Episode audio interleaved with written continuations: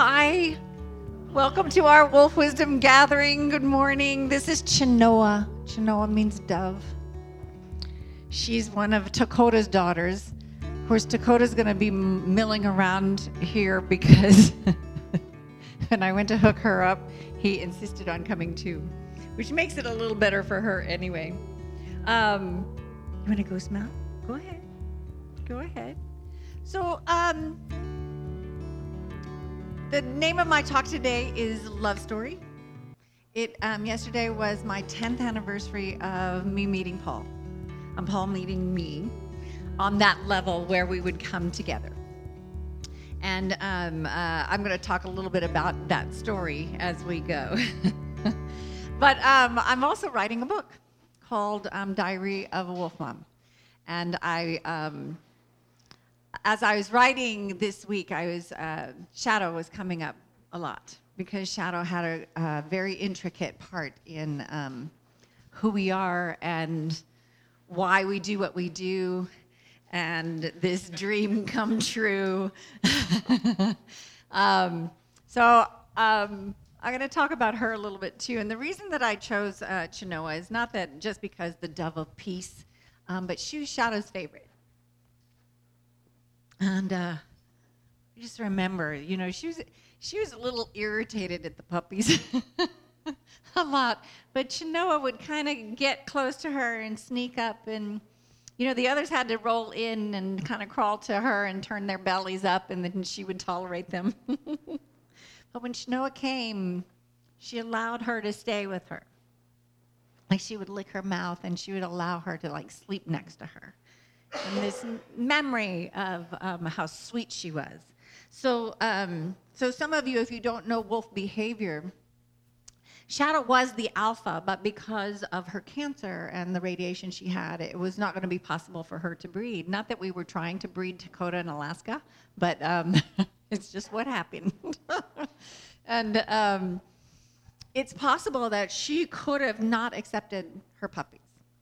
It's a big deal to have introduced them. And we waited a long time um, to actually let her or even Dakota come in.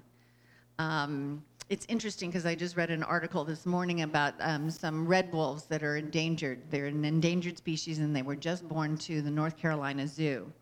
And uh, they apparently during a thunderstorm, and there were five of the puppies, and uh, they left the male in with them. And um, he injured two of them. And so they had to euthanize them.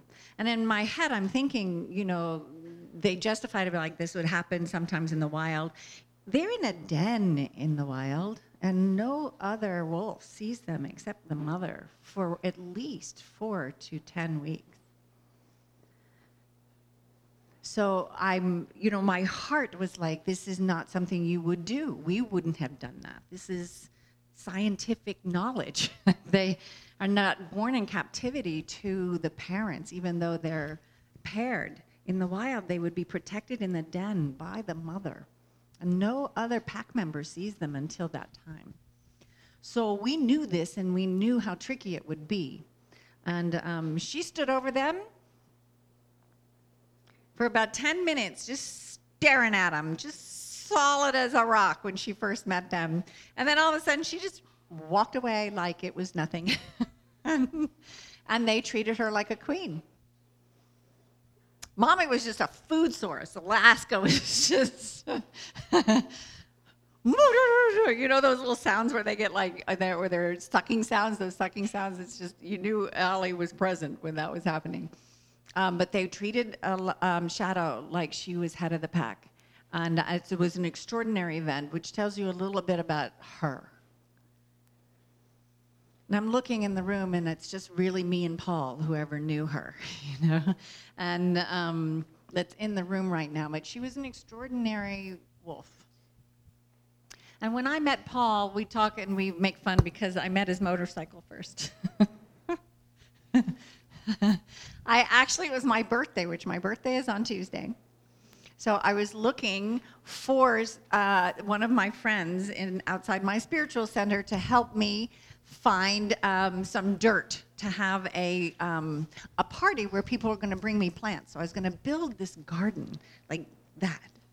I thought I could envision in my little backyard. And um, he had left already, and I was out looking for him. And I looked left, and right out front of Starbucks, there was this shiny blue motorcycle. And I went, oh, I wonder who's on the other end of that. and I headed in that direction. Now, I'm going to write about this story, but suffice it to say, I met this guy, and uh, he introduced me to these two um, females of his, Shadow and Alaska, these motherless girls. And at that time, you know, I was turning 52 because I'm turning 62 now. That was 10 years ago. And um, I always thought that I would have my own children. I really was looking for a family and do that in the like third act of my life, if you're thinking about a play. and um, and I thought I was going to help raise somebody else's children, and that turned out to be true. They were just four-legged. and so I'm going to talk a little bit about um, what that that time in my life and finding love pretty much for the first time in my life. I'm going to talk about that today. But before we get any further, I'm going to do um, an opening um, meditative um, song called Hands of Grace by Jack Fowler. Just ah, sit in your chairs. For those of you who've been here before, you know what to do. And those of you who are just joining us, just let yourself be in your chair. Let the chair hold you. You don't have to hold on to anything while you're here. Mother Earth has that chair, so you cannot fall.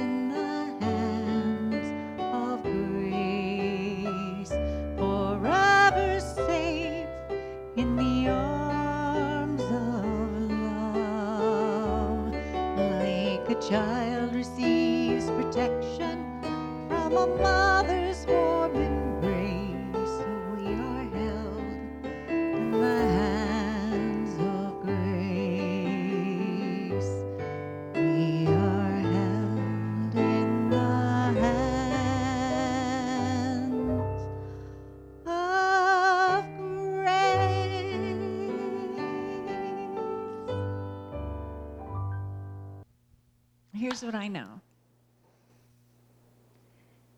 No matter what you call it, what I know is that there is a creative force, there is a creative energy. And it is the creator of everything, seen and unseen, in our world and our universe. And that we are made of this magnificence. Just think about the most magnificent thing you can think of in the world, and how could it be more magnificent than you? I believe that we are perfect, whole, and complete.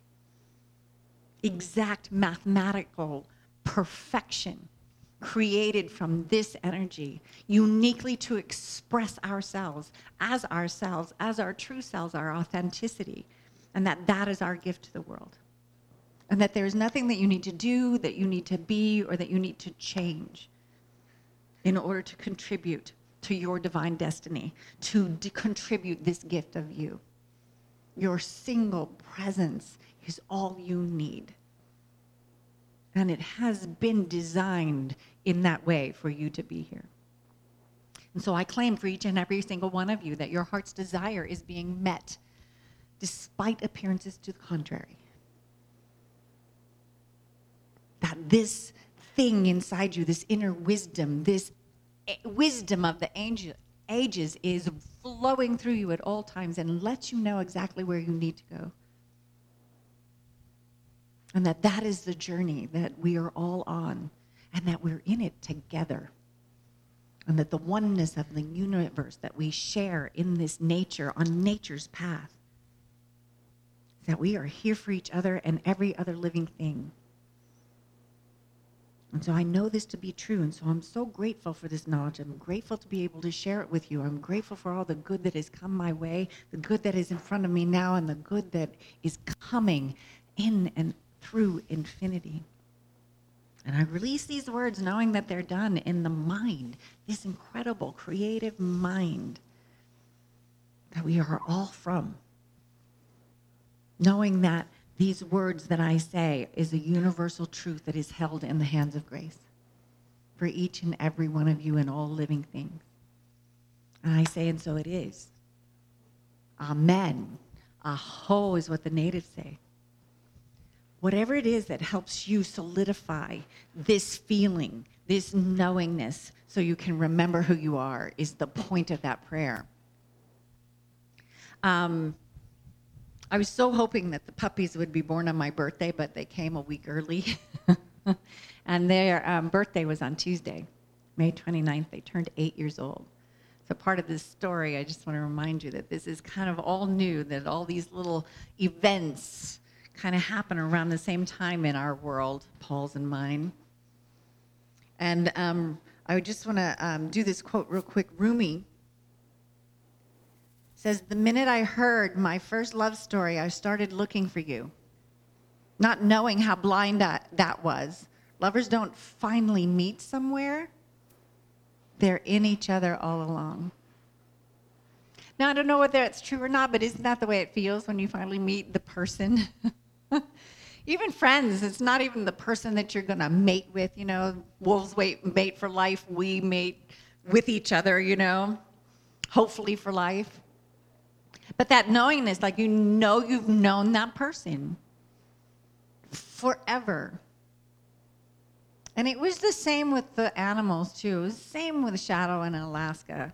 You know, when I walked into that world, whether I could say it or not, I knew I belonged in it. Now you get these senses and you get these feelings when those things happen. It's not like I just, you know, decided at that point because the world gets in the way. and your mind gets in the way. You know, most of the time for the first few months we were together, I was like, uh oh. you know, because you're watching everything and you don't want to make another mistake, especially at 52 when you've been waiting for it all your life. You know, a lot of things to be careful about. In the notebook, this quote exists The best love is the kind that awakens the soul, that makes us reach for more, that plans the fire that plants the fire in our hearts and brings peace to our minds. That's what I hope to give forever.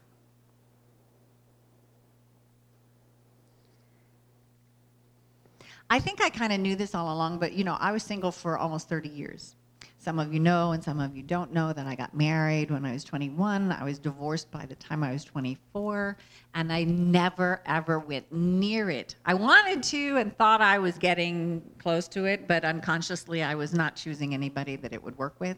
So, you know, skip from 24 to 52 before my heart was open enough. You know, and staying alone that long is very cushy I have to say. It's not that I didn't experience a lot of things that, you know, were difficult, they were harder to go through by myself. And I think that the dream sometimes thinks is as soon as I find that person, as soon as I fall in love, that everything's going to get easier and happier. And in my experience, everything gets more complicated because you've included some more life into your circumstance. When you open up your heart, more people come in. And the more people who come in, the more people you're engaged with, the more people you're connected to, the more people that have their things that go on with them, and that you're standing with them in their joy, their pain, you know, their ecstasy and their rage and their sorrows. You know? Three months after Paul and I met, that's when Shadow was diagnosed with cancer.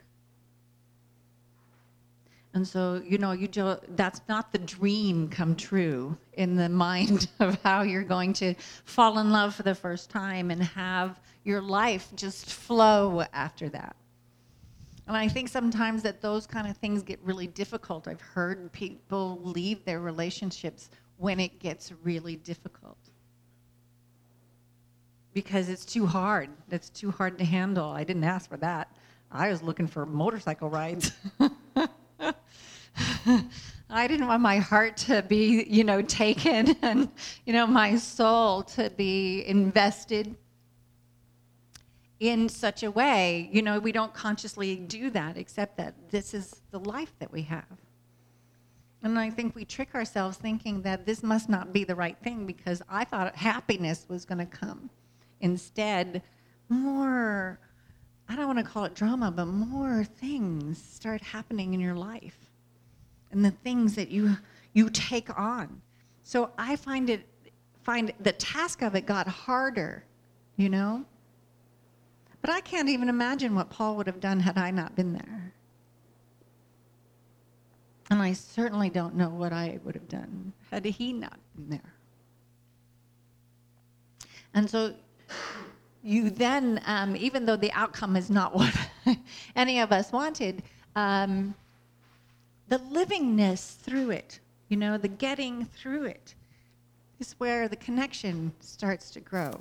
You know, that you become part of each other's bone marrow. I had a friend who said, he, he exists in my bones, you know, down to the deep part of my bones. And that's kind of the love that you want to know. Paul Coelho says love is an untamed force. When we try to control it, it destroys us. When we try to imprison it, it enslaves us. When we try to understand it, it leaves us feeling lost and confused.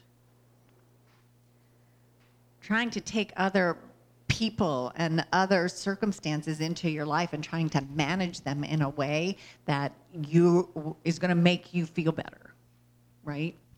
Now, I'm not saying that you don't ask for your dreams, that you don't set up a vision board, that you don't go in that direction of your divine destiny, you know?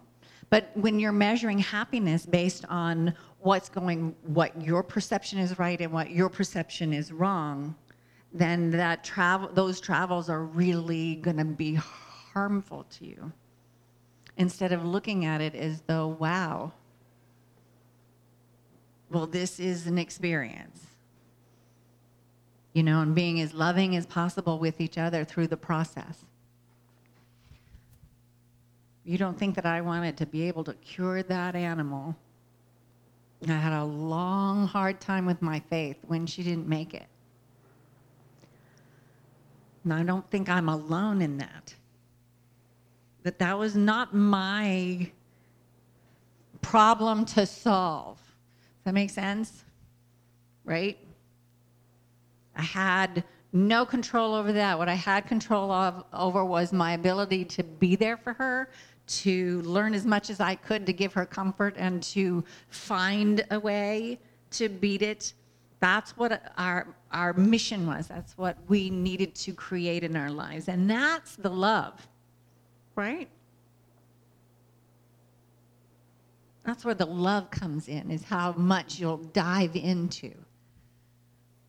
That's also where the courage comes in. Leo Tolstoy says, All, everything that I understand, I only understand because I love.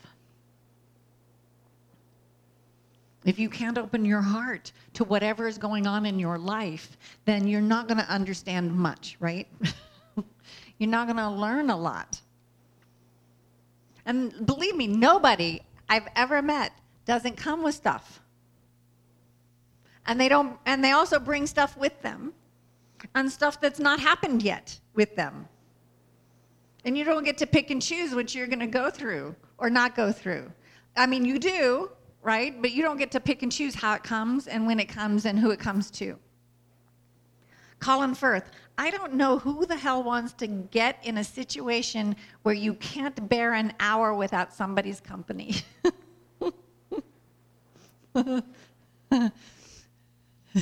and yet we do, right? You know, when the first few weeks with Paul, I'm like, I do not like this.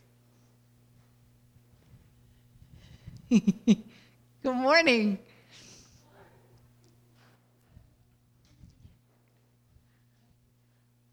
But I used to, um, when we first were getting to know each other, I was like, oh, I can't concentrate on my whole life. I was painting at the time, and I remember painting the ceiling. And I love listening to 60s music. On my 60th birthday, I had, you know, celebrating the 60s at 60. and uh, this song came on.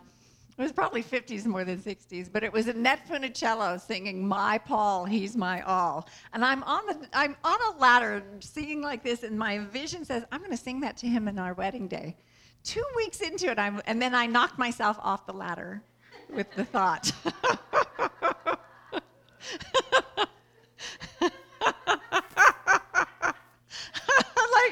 what am I doing in my head? You know, and after two weeks, after two weeks, just so you know, I did sing that song and I changed the words to it so it matched him.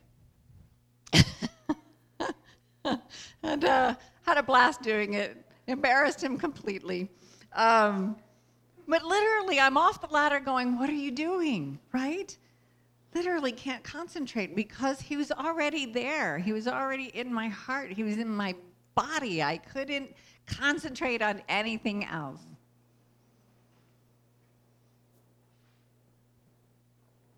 I never talked so much on the phone in my whole life as when I met Paul. and he would call me and I would call him.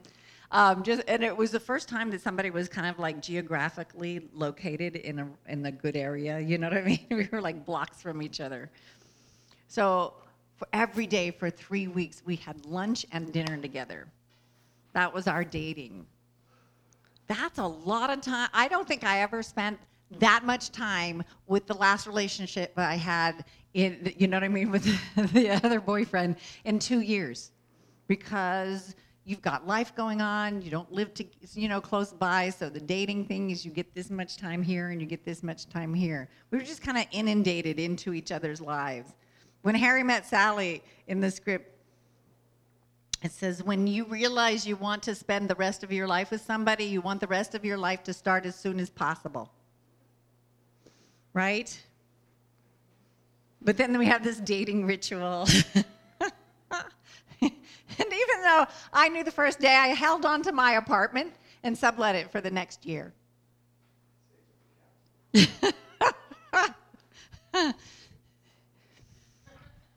know, because my mind was playing those tricks with my, my body knowing this knowingness, right? So my experience was that things don't work out. And I had already done that before, sold everything, moved out, you know, and then not been able to go back. So it was on hold until I knew, right?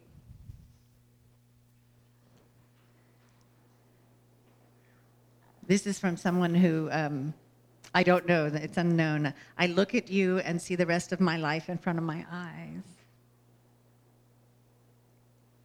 You know, now that I'm saying this, it's not like I am saying that this doesn't happen with friends too. Do you know what I mean? This can happen with professional relationships as well. It can happen with the job that you finally get, you know, where you know this is where I should be. Rather than, you know, the, those tingles in your back where you want to, like the, the wolves do, is tuck and run. And yet you commit to it because it's necessary right now. You know when you're in the place where you're supposed to be. This is what's so magnificent about knowing yourself and having that conscious awareness of who you are.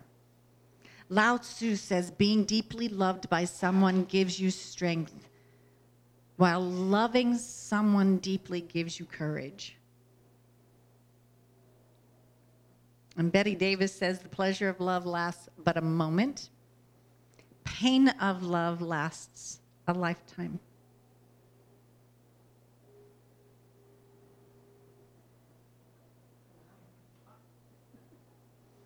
That's Wakan. Dad's gone. Dakota's, he knows Dakota's here, and that's what that is. Um, Goethe says we are shaped and fashioned by those we love. I can certainly say that um,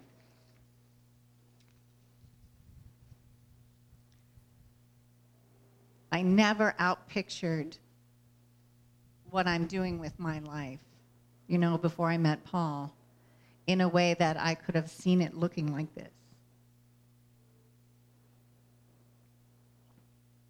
But what I could outpicture was this internal feeling of knowing, you know, unconditional love, someone who accepts me and a relationship that I can be as authentic as possible in given the world I already knew at 52, right? And to take that leap of faith into this. And um, I'm going to sing a song right now, and I'm going to dedicate it to Shadow mostly. And hopefully, I can get through it. but um, that thing that I just said, I'll say it again. We are shaped and fashioned by those we love. And that this, this idea of this commitment and this strength that leads to courage. Um, I never experienced life before this time in this way, in this, this way that's so profound. And um, I bless that creature for giving me that lesson about myself. And so I want to share this story with you about her, and it's called Love Story. And for those of you who know the song um, or know the movie, it's ancient like me at this point, but it's uh, Andy Williams' Love Story. This is for Shadow.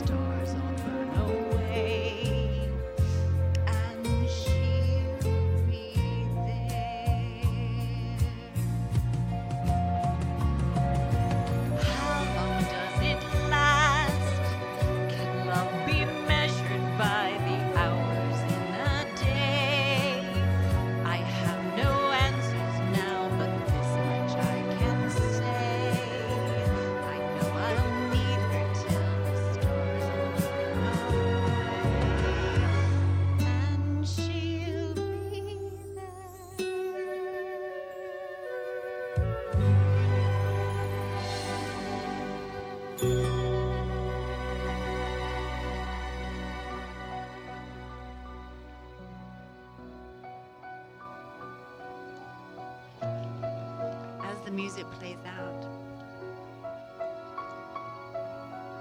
Paul used to come pick me up and go to training with them. And in the back of the truck, she in Alaska would be howling for me.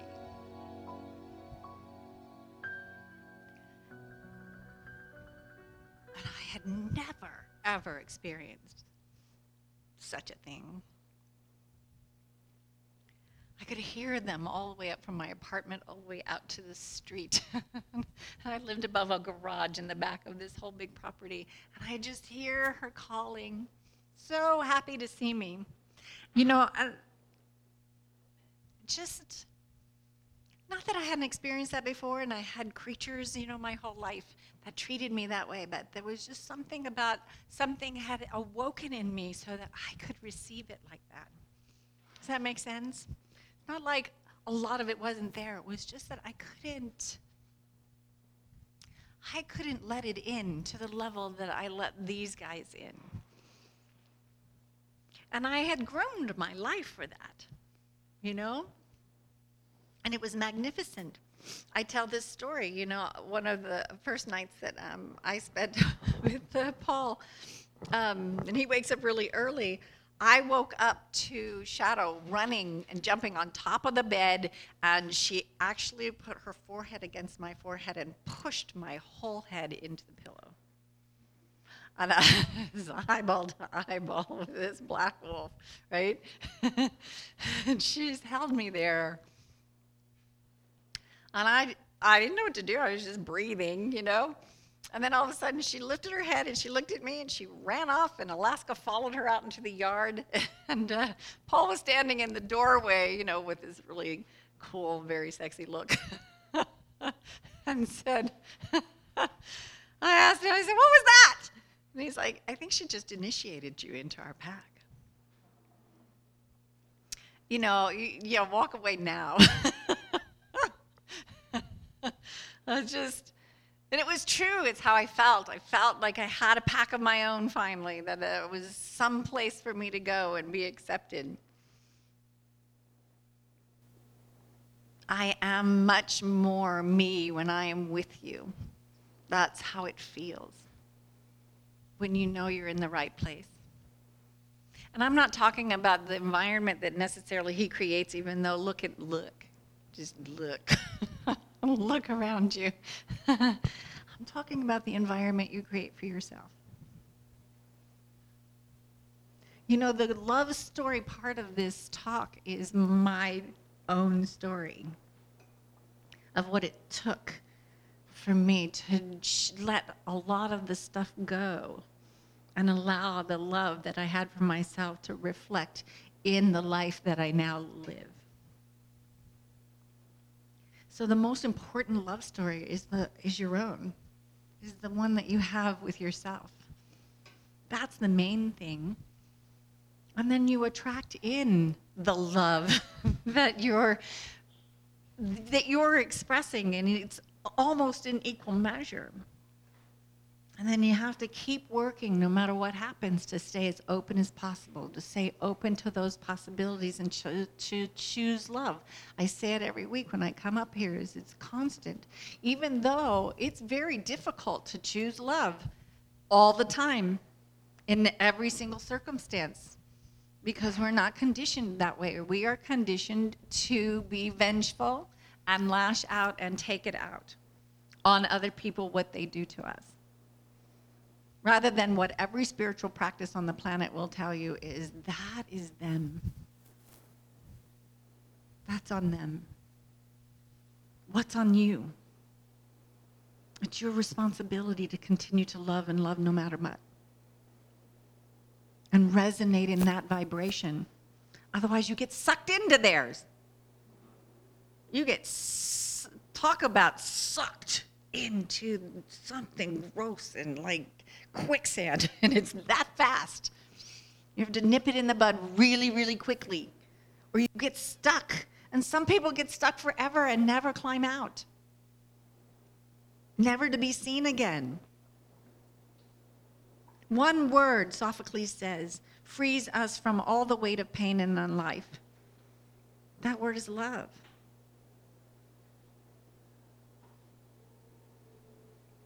Man, you know when you find it, it's like uh, this is unknown uh, person who said this, but I wish I could turn back the clock. I'd find you sooner and love you longer. You know, but it's it's beautiful. I mean, life is life is what my life is right now. this is what I've got. This is also from someone unknown. I hope you know that every time I tell you to get home safe, stay warm, have a good day, or sleep well, what I'm really saying is I love you. I love you so damn much that it is starting to steal other words' meanings. Can you imagine that every single word out of your mouth to whoever you love is behind it, I love you. That that's what you hear every single time. That's the subtext, which we call in the acting world. That is the subtext of everything you say to somebody. Paul and I do phone hugs all the time. phone hug!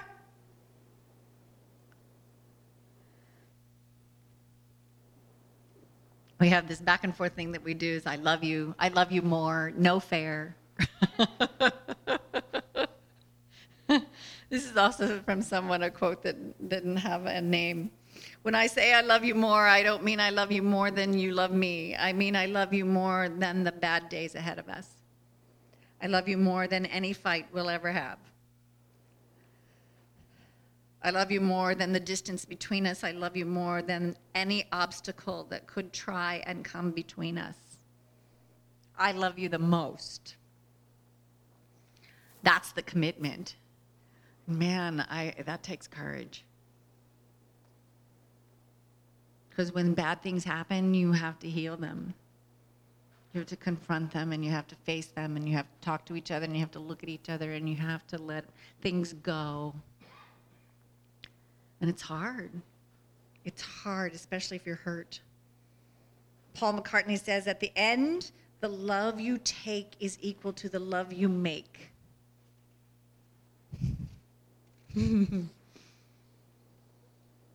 yeah. Tom Hanks says this there's no substitute for the great love who says, no matter what's wrong with you, you're welcome at this table. Some of you have seen this, there's video of it, but I got to Paul's table and everybody was there, including the wolves, eating from a fork. Just what we were eating. So if we were having tri tip, they were having tri tip. We were having chicken, they were having chicken. and they had to learn manners and they had to be there. Everybody was included at the table. It was part of one of the most exciting things, you know, is like the family dinner, is to have them be able to sit next to us on a chair. Of course, then we got Dakota, he's the tallest of all. he doesn't sit because his whole face reaches the top of the table. for those of you who experience it, when we're sitting at the table, he won't take anything, but his whole head is there looking at you. Going person to person, it's like, are you going to give me a bite? this, look at him. There's a massive head sitting right next to your dinner plate. and it's a beautiful thing. It's a beautiful sight to behold. Oscar Wilde says, You don't love someone for their looks or their clothes or for their fancy car, but because they sing a song only you can hear.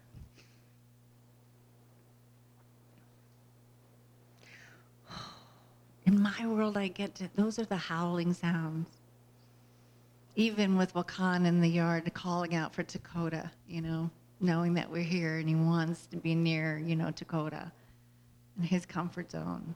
The howling in the morning to wake us up, the howling in the evening to close out the day.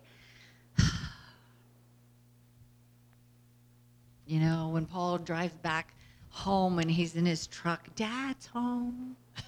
and the jumps and the glee, you know, and looking towards him. And they watch every move he makes and where he goes. You know, they don't care what is going on with him or what he's dressed in or what it's like. They just know dad's home and that's what they want. That's what they need to know.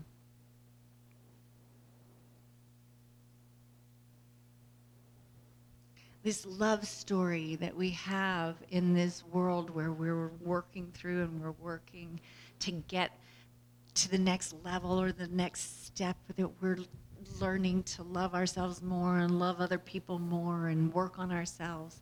And sometimes that's even more work than you should do. I say it all the time, and I'll, I said it earlier: is that there's nothing you need to work on on yourself.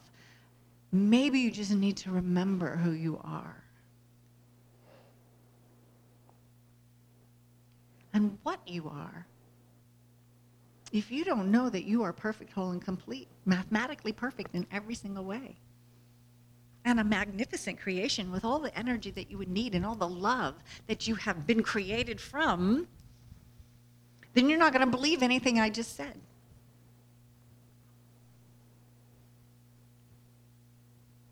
And sometimes, if you're starting like me, you don't believe it anyway, but you know it to be true. And then that's, if you're going to work on that, that's what you need to reveal to yourself. You know what I mean? That's where the work comes in is that you know that you are as precious as that mountain over there. How could you not be? The most magnificent thing to me is a big tree. Like, wow, you know? How could the tree be more magnificent than me? Was used to be my question when I felt like I was not magnificent at all and left behind in the world. Do you know what I mean? And worthless and not worth it and not mattering. And in those days, because I knew the universal truth of who I was, even though I couldn't feel it at the time, I would go stare at a tree. I would get the leaf in my hand. I would look the veins in it. And I would impress upon my soul as best I could is that this is me too. This is me too. Until I didn't have to do that so much anymore that it started to kind of work through me. That I wasn't left like this cesspool over away from the ocean, that I could actually swim in the ocean too, that I come from it as well. Those were those kind of images that I would live with, trying to do everything possible to talk or work on myself until I realized and remembered who I was. And depending on my behavior and depending on what I am in control of, depending on what happens to me in my life, I have to come back to that place and remember. You know, when I'm heartsick and my faith in life and my faith in this universal truth kind of gets lost and it's starting to wane, and I'm like, I don't get it anymore. What I've learned to do is that I know that there is a healing solution here and set my mind in that direction. Otherwise, I get lost in the quicksand and I disappear and disappear until I find my way back again. And it gets easier and easier and easier and easier as time goes on. So, anyway, I have another song to sing. Is Paul there? Because this song is for him.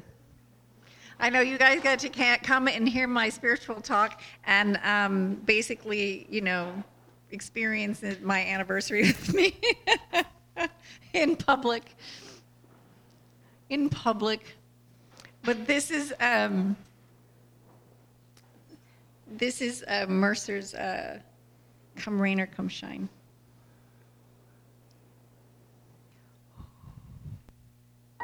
Música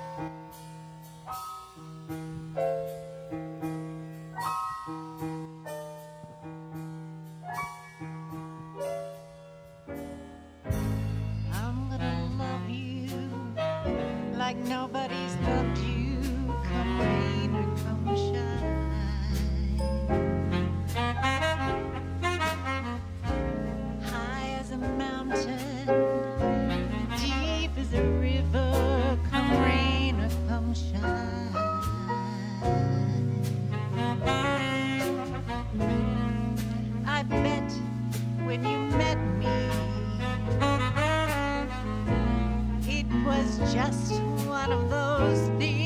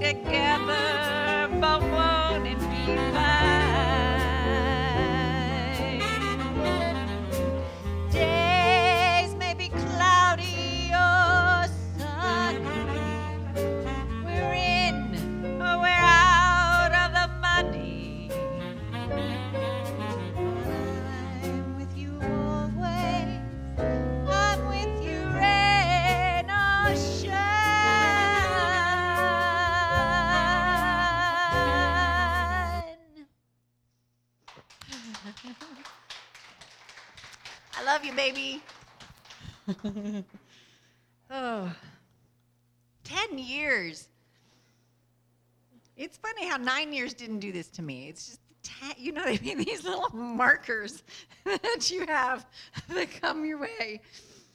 Oh. William Shakespeare says, What made me love thee? Let that persuade thee there's something extraordinary in thee. I cannot, but I love thee, none but thee, and thou deservest it. Oh. Oh.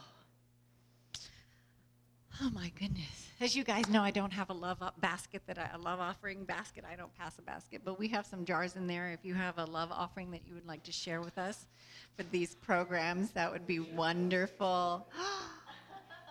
Buddy! Hi! Hi, Wakan. I know, buddy. Look at Dakota. You can come up here with me. it's like, uh, I don't know. Hi, buddy. Hi. This is Wakan for everybody who hasn't met him before. This is the puppy. I know, baby. I know. Good, you. Good boy. Go play. Go say hi. Go say hi.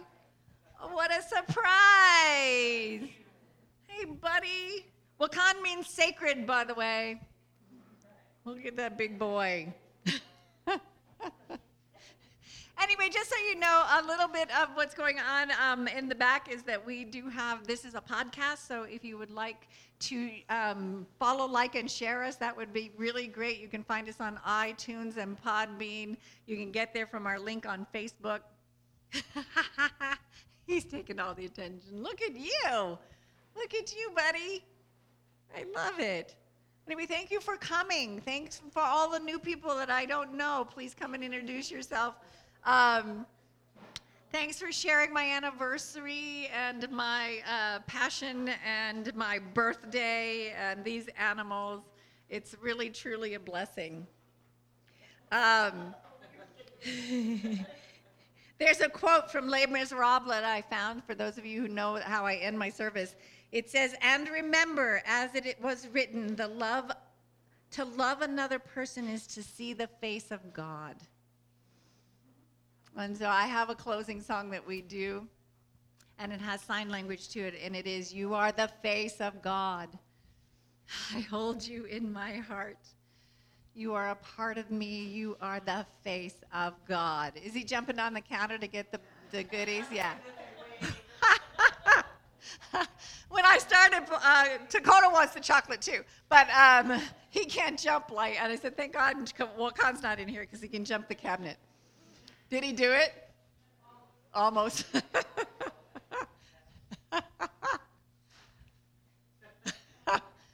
Wakan, come with me. Good boy. You want to come? Move up, buddy. Move up. We used to call Shadow Black Wolf. Black Wolf is in the house. he is one of her relatives. Yeah, he comes from her line. Good boy. I know. Who's that? So here we go, guys. The face of God. And this one, too.